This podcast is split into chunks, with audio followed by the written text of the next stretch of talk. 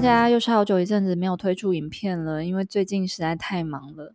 那今天呢，就想要聊聊做自己这件事情。我知道很多人在生活当中会接受到很多看似为你好，或者是给你建议，或者是想透过他的人生经验来呃批判你的人。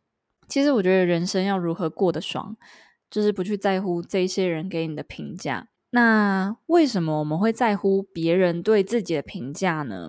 因为其实我们都希望可以获得生活周遭的人的喜欢和认可。因为毕竟人类就是群居的动物嘛，所以我们都希望可以得到群体的认同感，然后身边亲近的人的认可。所以你在你的人生当中，可能在每个阶段都会希望自己可以符合标准，或者是超越那些人给你的标准。也就是你做得更好，就是因为这种想要得到认可的心态，就造成了比较的心态。那我昨天呢，看了一个影片，他说人之所以会介入他人的生活，其实只是为了自我的满足，通过影响他人来实现自己的控制欲。就比如说，呃，你成为了一个妈妈口中的好小孩、乖小孩，对你的人生来说，你得到了什么满足？你介入了妈妈给你这个课题之后，你得到的满足是在妈妈的口中或在妈妈的印象里面，你变成一个很好的人。于是你得到满足之后，你就觉得你自己做对了什么。其实我不知道诶，就是在华人的社会当中，做自己这件事情看起来是非常非常痛苦的。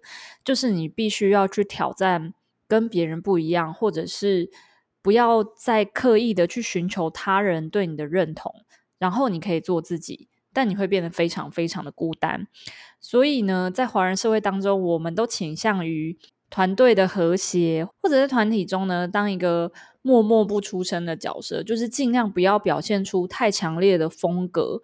其实我记得我之前在国外工作的时候，应该算是我人生中最快乐的两年吧，就是因为我的想法是，哦，这边又没有人认识我，或者是，嗯，其实我根本不在意。别人怎么说我？因为他们对我来说完全一点影响都没有，就是我可以彻底的做自己。但是当我回到台湾之后，我开始在意了同侪的想法，开始在意了家人的想法，就是那个时候才有一种深刻的感受是：哦天哪，我跟别人不一样诶，我在这个年纪居然还一无所有，我在这个年纪我居然才刚从国外回来，要在台湾找一份稳定的工作。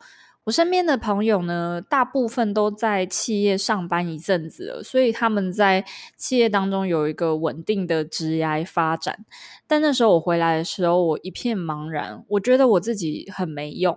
然后当我提起我想要呃，可能从事不一样的挑战，比如说我希望我可以当一个 freelancer，我希望我可以做自己喜欢做的事，或者是帮别人占卜。当我讲出我这些梦想的时候呢，其实同才大部分是意兴阑珊的说：“哦，是哦，可是这样子你生活过得去吗？或者是你这样怎么赚钱之类的？”其实我自己一直在想的一件事情是说，当我去跟别人说这件事情的时候，是否代表我自己心里也有很多的不确定？就是我不敢为了我选择或者是我做这个决定而负责任。而且我还期望着，当我说出这样子的想法之后，别人给我的都是肯定，或者是给我的是鼓励。那通常跟你比较亲近的人会说：“哦，我是为你好啦。”就是如果你这样做的话，有可能你就没有钱啊，有可能你就不会成名，怎么办？那你之后呢？那你未来的生活呢？难道你就要这样过吗？所以我有很多的时候都是蛮挣扎的，就是当我想要放下别人眼中比较高薪一点的工作的时候，我自己心里都会觉得说，对，如果我不继续做这个工作，我将会没有办法支持我现在的生活品质，我将会影响我未来可能十年、二十年的生活。那我真的要做这样的决定吗？那我准备好了吗？其实我觉得人生就是不断的在准备的过程。然后在这个过程中，你发现更多你自己的样子。其实，当我们在寻求别人的认同的时候，我们开始拿别人的标准跟别人的框架来框架自己的时候，这个时候应该就已经不是做自己了吧？因为我们在这上面得不到任何的快乐，我们的生活背景、我们的成长经历，其实跟别人都不一样。那为什么我们需要寻求别人的认同、跟别人的标准、跟别人的认可呢？对不对？而且你通常想这种问题的时候，应该都是夜深人静的时候，或者是一个人坐着发呆的时候，这种问题就会突然涌上心头。那一天，我跟我朋友聊天，我们就聊到说，到底在人生当中，我应该选择的是梦想，还是呃足够的经济能力？因为不知道为什么，当你想要去实践你的梦想的时候，那个过程是非常痛苦的。在你没有任何经济条件的情况下，你去追求梦想的时候，那个会让你的生活品质非常非常的低落。但如果今天你没有透过这个过程去追寻的话，那个其实就不算是梦想了，顶多算是一个兴趣吧。但不知道是不是追求梦想的过程就是要这么的艰辛，才会觉得当你的梦想达成的时候，你有一种人生的使命已经完成的感觉。其实我蛮常关注一些本来是默默无闻的那种小音乐家，就是一开始你看他好像不是很红，然后他持续的创作他的作品。一开始就是很小众的，没什么人知道他，但不知道在某一个契机点，突然他就红了，突然一堆人看见他。那这时候我就是在想说，哇，就是他不知道是经历了多少的痛苦，才换来他现在这样的成果。